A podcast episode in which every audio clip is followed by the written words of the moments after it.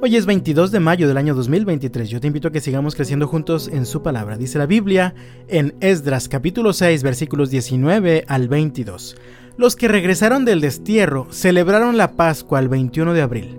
Los sacerdotes y los levitas se habían purificado y estaban ceremonialmente puros, así que mataron el cordero de la Pascua para todos los que regresaron del destierro, para sus hermanos sacerdotes y para ellos mismos. El pueblo de Israel, que había regresado del destierro, comió la cena de Pascua junto con los demás de la tierra que habían dejado sus prácticas corruptas para adorar al Señor, Dios de Israel. Luego celebraron el festival de los panes sin levadura durante siete días. Hubo mucha alegría en toda la tierra porque el Señor había hecho que el rey de Asiria les diera su favor al ayudarlos a reconstruir el templo de Dios, el Dios de Israel. Escucha muy bien lo que te voy a decir a continuación. Cada vez que se presenta una crisis en tu vida, tienes una oportunidad para crecer y desarrollarte. Cada vez que se presenta una crisis en tu vida, tienes una oportunidad de ser transformado por el poder del Señor. Muchas veces cuando atravesamos por dificultades, solo pensamos en que ya queremos que pasen. Si pasamos por un tiempo de enfermedad, solo queremos sanar lo más rápido posible, pero pocas veces nos detenemos a pensar en lo que Dios está haciendo en nuestros corazones en medio de las situaciones complejas que vivimos. Dios permitió que su pueblo viviera una gran crisis cuando fueron llevados cautivos a Babilonia. Estoy seguro de que esos años que vivieron lejos de sus ciudades deben haber sido años muy difíciles, pero vemos en el libro de Esdras que los que regresaron del destierro regresaron transformados. Comparto contigo tres formas en las que el Señor les transformó como resultado de aquel tiempo de prueba y de disciplina. En primer lugar, ellos regresaron más obedientes. Leí en el versículo 19 y 20, los que regresaron del destierro celebraron la Pascua el 21 de abril. Los sacerdotes y los levitas se habían purificado y estaban ceremonialmente puros, así que mataron el cordero de la Pascua para todos los que regresaron del destierro, para sus hermanos sacerdotes y para ellos mismos. Si lees o si has leído previamente la historia del pueblo de Dios en los libros del Éxodo, Deuteronomio, Jueces, primero y segundo de Reyes y de Crónicas, te puedes dar cuenta de lo desobedientes que habían sido. Muchos años antes de ser llevados al destierro, abandonaron a Dios y dejaron de llevar a cabo ceremonias tan importantes para ellos como la Pascua, la cual tenía el propósito de recordar cómo Dios los había liberado de la esclavitud en Egipto. Parece que aprendieron la lección. Parece que la crisis del destierro los hizo mejores. Ellos aprendieron a ser obedientes a Dios.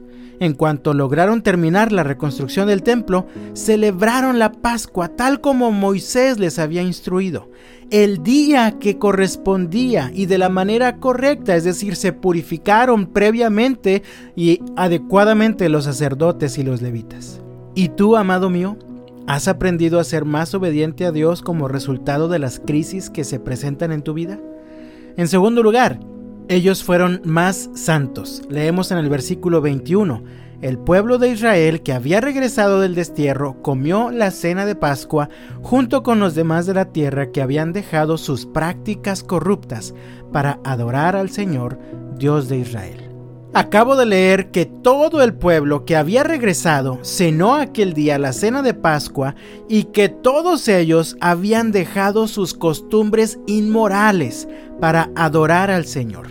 Antes del destierro el pueblo se había entregado a la inmoralidad sexual de una forma espiritual. Habían abandonado a Dios para seguir a otros ídolos. Esto los llevó a cometer actos inmorales espantosos que desagradaban a Dios y que también habían provocado un daño muy profundo en sus propias vidas. Sin embargo, el destierro les hizo bien, pues abandonaron todas esas costumbres inmorales que habían aprendido y se dedicaron a adorar al Señor con fidelidad. En tercer lugar, el pueblo se convirtió en un pueblo más alegre. Leemos en el versículo 22, luego celebraron el festival de los panes sin levadura durante siete días. Hubo mucha alegría en toda la tierra porque el Señor había hecho que el rey de Asiria les diera su favor al ayudarlos a reconstruir el templo de Dios, el Dios de Israel. Dice finalmente este versículo 22 que hubo mucha alegría en toda la tierra. La razón de este gozo es que el Señor había hecho que el rey de Asiria les diera su favor y les ayudara a reconstruir el templo del Señor. Todos ellos habían sido capaces de comprobar que Dios es real, que Dios es bueno, que Dios es fiel con su pueblo, que Dios no los había abandonado y que los amaba de verdad. ¿Qué estás aprendiendo acerca de Dios durante las crisis que vives últimamente? ¿Cómo está obrando Dios maravillas en tu vida y en la de tu familia?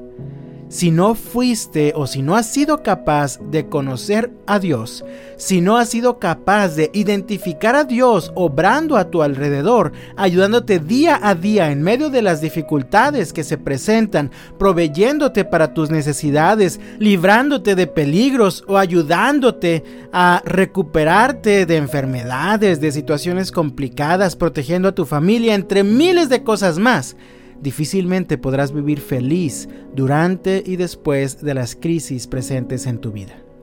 Si no lo has hecho antes, yo te invito a que a partir de hoy pongas atención y analices bien las cosas para que puedas reconocer todo lo que Dios sigue haciendo en tu vida y en la de tu familia, de tal manera que cuando la crisis termine puedas vivir más alegre porque puedes reconocer que el Señor estuvo contigo. Otra triste realidad es que muchas personas, en lugar de vivir más felices después de una crisis, continúan viviendo más tristes, incluso deprimidas, ansiosas, enojadas, llenas de amargura. Muchas personas no han sabido manejar adecuadamente el dolor en su vida y se han estancado. Muchos se han estancado en su vida espiritual y te guste o no, necesitas cultivar continuamente tu vida espiritual para seguir viviendo en plenitud. Dios es la fuente del gozo que permanece en medio de cualquier crisis. Así que yo te invito, vuelve tus ojos a Dios y sigue cultivando tu relación con Él. Los que regresaron del destierro reconocieron lo que Dios había hecho para ayudarlos, en lugar de quejarse. ¿Has sido capaz de ver a Dios obrando cada día en tu vida? El pueblo del Señor aprendió la lección. Ellos regresaron de la crisis del destierro más obedientes, más santos y más alegres. ¿Y tú? ¿Qué estás aprendiendo en medio de las dificultades que el Señor te permite vivir? Yo te invito en el nombre del Señor, sigamos cultivando nuestra vida espiritual y dejemos que Dios nos siga transformando de tal manera que nosotros también seamos más obedientes a su palabra, más santos cada día y más alegres al reconocer las maravillas que Dios está haciendo con nosotros y con nuestras familias. Amado mío, de todo corazón deseo que Dios te bendiga este lunes, que tengas un excelente inicio de semana y hasta mañana.